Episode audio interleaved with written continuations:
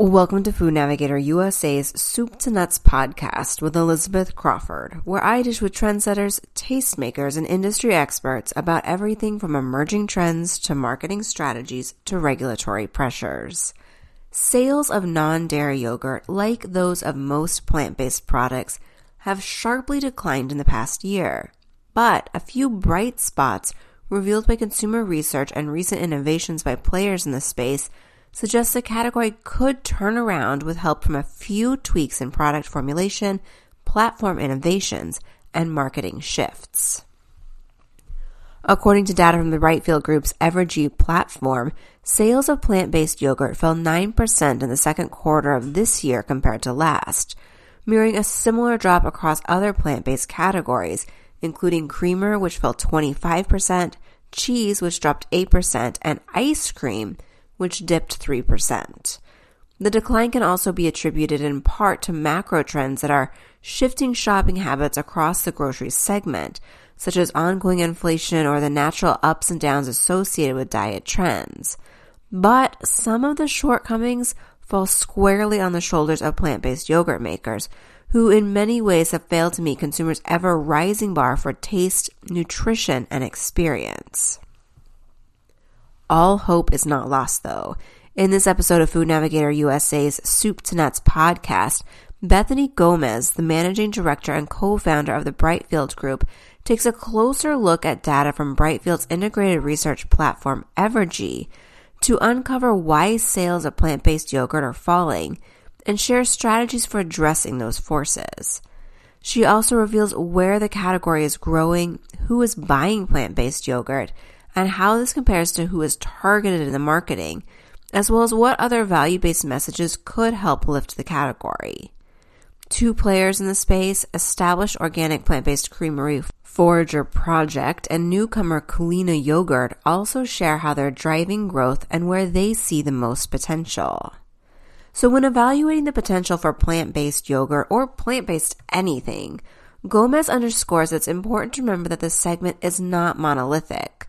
What is happening in plant based meat can be very different from what's happening in plant based dairy. And what's happening within plant based dairy, be it cheese, yogurt, or creamer, may not represent individual players or brands' experiences because what attracts consumers to each segment and each product varies. Plant based is has become a very broad category um, or a broad area with several different dynamics underneath that. And I think we want to zoom in, um, zoom into what's happening in and kind of split those apart a little bit. So, you know, in the category of plant-based, we kind of have your plant-based meat sections, you know, which are more, um, you know, appeal to those that are, you know, vegetarians, vegans, you know, as well as people that are just using for a plant-based diet and overall believe, you know, plant-based products to be healthier, right? Then you have your plant-based dairy section. And, you know, that yogurt obviously falls, plant-based yogurt falls under. And thus, you know, there's some overlap, you know, with plant-based meats, um, but it does attract somewhat of a different, you know, some some different consumers and have some slightly different dynamics versus the plant-based meat categories. Definitely, so your vegans, um, you know, are are very interested in, um, you know, the plant-based dairy category. Um, you also in plant-based dairy have, you know, those that are lactose intolerant or have an allergy to dairy, um, as well as those that have, you know, we've seen um, some stickiness in some of the, the kind of hero uh, hero category aspects of the um, you know plant based um, segment with you know things like almond milk or you know in the the plant based milk um, segments that have been doing um, much better.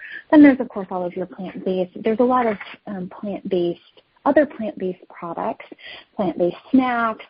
Um, you know, other plant-based beverages and it's kind of a, a follow-along effect where just about everything will put a plant-based tag on something, whether it's, you know, I've seen plant-based energy drinks or, you know, plant coffee is technically a plant-based energy drink, but, you know, that's, uh, um, people looking to kind of benefit from the, um, you know, benefit from the terminology of people who are interested in plant-based. So as we have to, you know, as we're looking at plant-based category, we want to, you know, look at some of those trends overall and then zoom in more to kind of the area that um, most impacts the plant-based um, plant-based yogurt. Now, plant-based meat had seen, you know, with the rise of Impossible, um, you know, with the rise of Beyond Meat, this, there was a, a very um, there was a lot of growth and a lot of um, increased adoption, a lot of people believing that plant-based products overall were better, um, and that penetration of plant-based meats grew very quickly. And we're starting to see, particularly in that plant-based meat section, you know, the halo fall off um, in terms of, you know, the you know the percentage of Americans who believe that plant-based all plant-based products are healthier has started to decline. And you see that with the, the drops in, um, in consumption rates amongst people that are um, consuming plant-based meats, plant-based burgers, you know, in particular are down and, you know, and holding um, at that kind of lower level of growth. Um, and they've kind of, you know, what the data is indicating is that that trend may have peaked, right? Um, we're not seeing a lot of growth and deeper penetration amongst consumers using those products. Now, when we look at plant-based dairy and when we look at plant-based yogurt in particular, the trends and dynamics that we're seeing are a little bit different. Now, the environment that we're looking at right now is certainly one with a very price sensitive, you know, with the, the environment of hyperinflation um, or significant inflation going on right now we're seeing a lot of price sensitivity in consumers and a lot of products that have um, a very significant delta in pricing versus their mainstream categories are uh, taking a hit. Um, and some of those are, are slight hits, some of those are more significant hits, but it's causing uh, people to kind of zoom out and look at their purchasing habits and see what they really want to be splurging on. Um, and that's impact a lot of specialty categories, a lot of you know, categories that are more premium and, and niche. And you know, as we saw many of those categories take a hit, particularly in Q2, um, you know, as well as you know earlier in the, year, and just continue to, tick downward a little bit through um, 2022. Plant-based yogurts were definitely you know impacted you know by that as well. So, you know, some, you know, the overall usage rate, the percentage of Americans that consumed plant-based dairy or uh, apologies, that um, consumed plant-based yogurt has decreased from 5.4% um, in um, Q3 of 2021 um, to 4.4% in um, you know Q3 of 2022. So it's a it's a drop. Um, you know, it is holding. It has been stable the last couple of quarters, it's not, we're not seeing it continue to, decline or continue to decline further um, over the past two quarters. Um, it does look like it's at least temporarily stable there. Um, so, you know, and we're not necessarily expecting the bottom to fall out or, or a lot of significant declines beyond there. It's kind of holding in that. Um, it is somewhat victim to the price sensitivity, some, you know, some of this, this pullback overall. While stabilizing sales is good news for the plant-based yogurt segment, stakeholders need to understand why they fell in the first place and address those factors before sales and consumer engagement growth can happen more significantly. According to Gomez, the biggest challenges holding back plant-based yogurt are price, evolving health perceptions, and a lack of consumer education and awareness. The perceptions around plant-based products being overall better for your health um, have been declining. Um, so these attitudes, especially as we look at, you know, on social in particular, um, about chatter around plant-based products, um, there's a lot of questions around all of the, particularly as it relates to plant-based meat, around all of the additives in, you know, plant-based meats, um, you know, the heavily processed nature, you know, of these products, um, that, you know, are really impacting those perceptions of, okay, if you have to add all of these additional ingredients, you know, to the products or, you know, with kind of the, the degree to which they're kind of modified, are these actually, you know, better for you, you know, from a, a health perspective? Now, that same attitude is not necessarily applied to the dairy category, right? Um, you know, or doesn't necessarily apply to, you know, almond milk or, um, you know, or coconut milk or, um, uh, you know, oat milk, many of the other, you know, dairy, um, uh, dairy-based categories. Um, it's not there because plant-based meats had started to drive a lot of this approach to a plant-based diet and you know urging people to convert to veganism. There's a bit of a relationship and some coattails there that are definitely negatively impacting kind of, I think all plant-based. If you know that perspective that plant-based isn't healthier, uh, if you're going to charge you know the the price per per ounce. Um, or if the the pricing is going to be double and the the taste is going to be inferior, you're going to have to have some pretty strong health benefits to be able to, um, you know, convert consumers, particularly in this economic environment. Um, so there's, you know, there's a lot of um, challenges there. Um, as brands, as these larger mainstream brands come into the category, we do see some of those, some of that pricing come down um, in plant-based yogurt, um, which again, I, I really think with, um, you know, what was we see in the data that a lot of this in this economic environment is going to be tied to that delta in pricing between um, you know mainstream categories and um, you know the plant-based alternatives.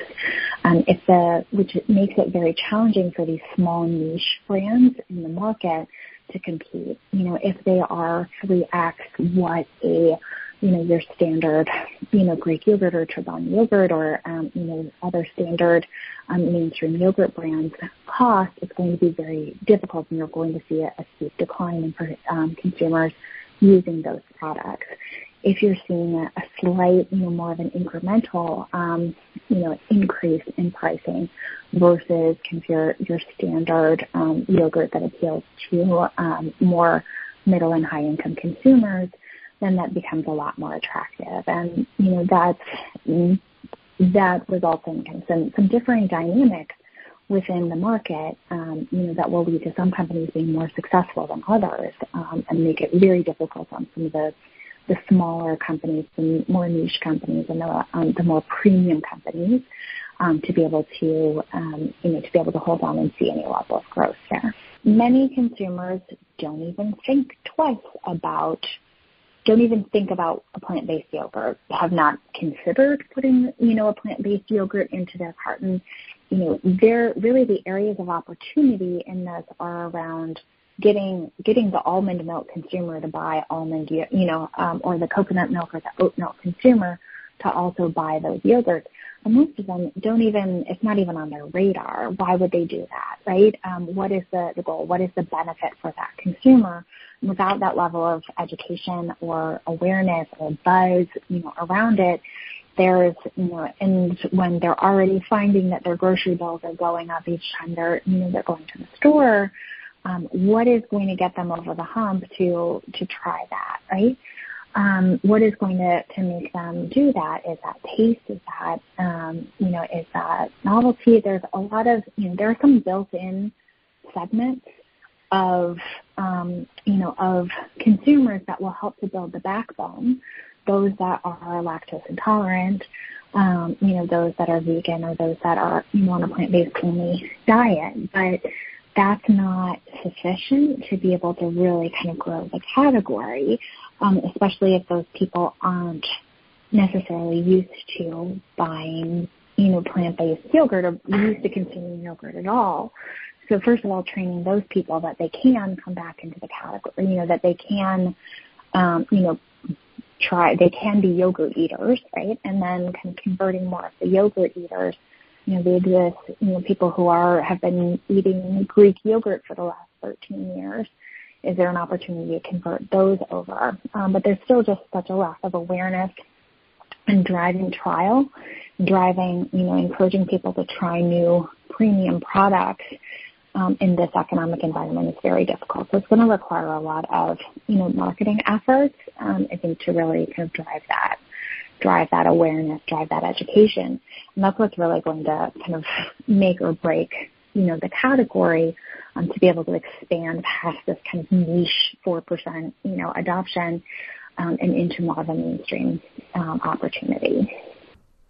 Category newcomer Culina Yogurt is tackling many of these challenges with its coconut based Greek like yogurt, which was created by the self proclaimed foodie Erin Assad, who exemplifies the potentially overlooked and untapped consumer base that Gomez mentioned in that health issues, not moral qualms, forced her to give up dairy. But as she explains, she didn't want to give up the taste and mouthfeel and health benefits of Greek yogurt, which is a staple ingredient in much of her cooking. With our non-dairy yogurt, we have a very long fermentation time. You can see it on our packaging. We actually put like 18-hour ferment. Um, actually, sometimes ferments a little bit longer than that, but you know, we really want to develop like a deep uh, flavor and something that really is um, reminiscent of dairy yogurt. You can get that through the probiotics we're using. Um, we also created like a custom blend where that's not typical. Most brands buy an off-the-shelf blend for their product, and we, I, that was one of the first things I did was created a blend that worked really well and just really created that, those dairy notes without having dairy in them. Plain and simple. It's made from coconuts, but you will never see coconut on the packaging because we're not telling people that we make a coconut yogurt. We're telling people we make, you know, a dairy-free yogurt. And so really, you're not tasting coconut. You're not getting a really strong coconut flavor. You're you're getting a really neutral flavor profile. And when I first started making the yogurt, I was cooking a lot of savory foods, a lot of salad dressings. You know, I was making um, a lot of Persian food that requires a lot of yogurt. And so for me, I needed something very neutral that I could sub and that I wasn't getting this like sugary sweet coconut flavor. And so that's kind of why I created it very, in a way, a very neutral way where it does feel like it just feels like you're eating a Greek yogurt. It feels, you can sub it, you can make tzatziki sauce, you can make, you know, Persian yogurt and rice. You can make something that, you know, really, uh, you're not going to notice the coconut. It just enhances the meal. So. Assad also didn't want to give up the health benefits that many people find attractive about dairy yogurt, including probiotics that can support gut health, which is why she opted to ferment her product. So we truly culture our product. I think, you know, some brands will add in like they won't actually culture the product. They'll just find an acidifier and then they'll add in probiotics and kind of claim they're making a yogurt, whereas we really actually truly ferment the product with probiotics. It, it's what develops the flavor, you know, over time. That's why we get that great flavor. Um, and you know, those probiotics are, are you know in the, in that product at the finish. So you're just like a dairy yogurt. People consume it for that probiotic benefit, or at least one of the reasons they do. You know, you can find that with our yogurt as well. They're, they're documented probiotic strains that actually deliver benefits. We don't you know, we don't have any like intense claims on our packages, but um, you know, it is something like you can look up and see why probiotics are beneficial for your gut, and it's something we talk about on our Instagram and our website. Um, but it is something that we believe is really essential to a healthy diet, is having a good a good gut and having good gut health, and that comes from a lot of the foods that we eat. And so we feel like you know incorporating a cultured yogurt into your diet um, is really important, which is why you know we we try to bring in a large amount of probiotics within our product. Even though plant based yogurt faces many challenges, Gomez notes that the category is resonating with sustainably minded consumers who view plant based yogurt as more environmentally friendly.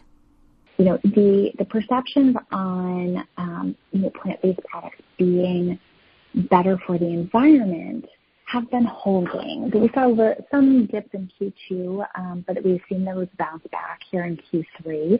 Um, those perceptions are largely holding that, yes, plant-based products are better for the environment.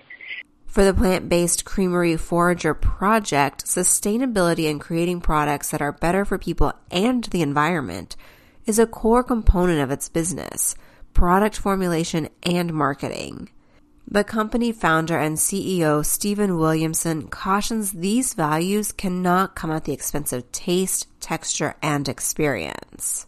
Our goal at Forager was to create a product that was good for people and good for the planet and and uh, I think there's a lot more we can do on both of those fronts, but that was the the inspiration for for what we've what we've um, what we've built, and uh, just going to continue to um, try to bring a sense of food can be incredibly wonderful and such a good experience, and it can also be good for you, and it can also be beneficial to the planet. And if you put all that together, uh, I think you have something that's interesting. This ethos is what led Williamson to land on cashews and eschew other popular options such as almond as the base for Forager Project's yogurts and other dairy alternatives. We started first with almonds, and I had two problems with almonds. One, I think they are uh, huge users of water in a water uh, tight world or water tight region they're grown in. So I thought there would be problems with that. And two, almonds don't uh, cream. They just don't. They're great, wonderful. I love the nut. I mean, it's a beautiful nut, uh, but they don't they don't cream well. Cashews, if you soak a cashew, you soak an almond. Cashews cream, almonds don't. So we gravitated to all, uh, cashews because of that. Um, the uh, if you look at, at, at raw vegan restaurants, cashews are used in so many different things. So I, I had a, an affinity towards them, and that drew us into to using cashews. And we started making milk with it. And from milk, it was well, Christ, we could make yogurt. Let's let's go learn how to do that. And know, that's that's the story, basically. But it takes more than soaked cashews to make plant based yogurt. And while Williamson said he understands consumers' desire for products made from a short list of ingredients, many of which they're familiar with and can find in their own kitchens, manufacturers must balance consumer demand for taste and a familiar and enjoyable eating experience as well. Ultimately, in any in any food, it's it's it's taste and um, and and and experience. So if you are a dairy yogurt consumer, uh, why would you switch to non-dairy if you are feeling that the that the eating experience is inferior? Um, and, uh, and you know, e- even though I think there's a compelling reason to embrace uh, non-dairy products uh, in that I, I, I, am uh, convinced that the two, what I call two-step food system is not uh, sustainable with 8.8 billion people on the planet and that uh, what, I would call a single-stage food system, which is plant-based, uh, is is more sustainable. And if you add on top of that organic, is also crucial. Um, uh, you kind of you, end up uh, uh, go, going down the, the, pathway of, uh, of, eating uh, non-dairy, but I don't think any substitute for another product does well unless it actually tastes as good.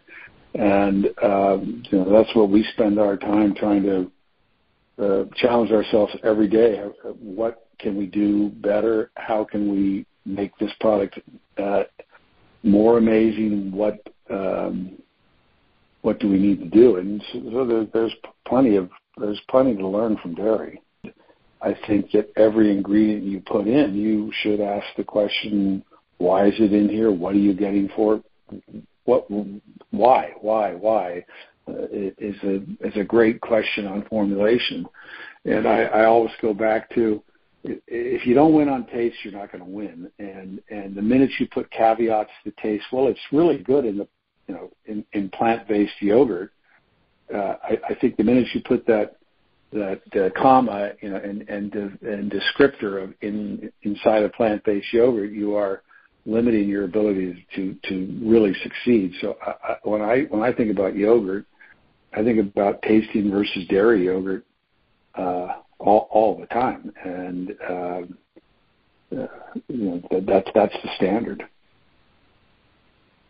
So, so uh, you know, be, being that we're organic, that also limits us, and and and uh, um, you know, obviously, dairy has the advantage of casein and uh, the protein that is in in in um, cow's milk, uh, and those are benefits to building uh, building yogurt, and we don't have that, uh, um, and therefore we we end up using ingredients that uh, help us uh, overcome the lack of that animal product.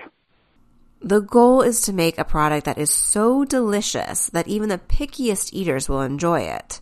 Project Forager is taking on this challenge with a new product designed for the pickiest eaters among us kids. The company debuted this fall a lineup of flavored cashew milk yogurt pouches that Williamson said are a hit with at least one 2.5 year old who he described as a core taste tester and who loves the product.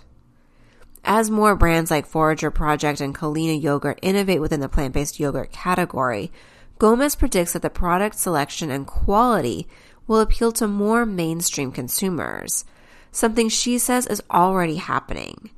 And as that occurs, she predicts that there will be a shakeout in the category with larger CPG companies buying smaller successful brands and helping them scale.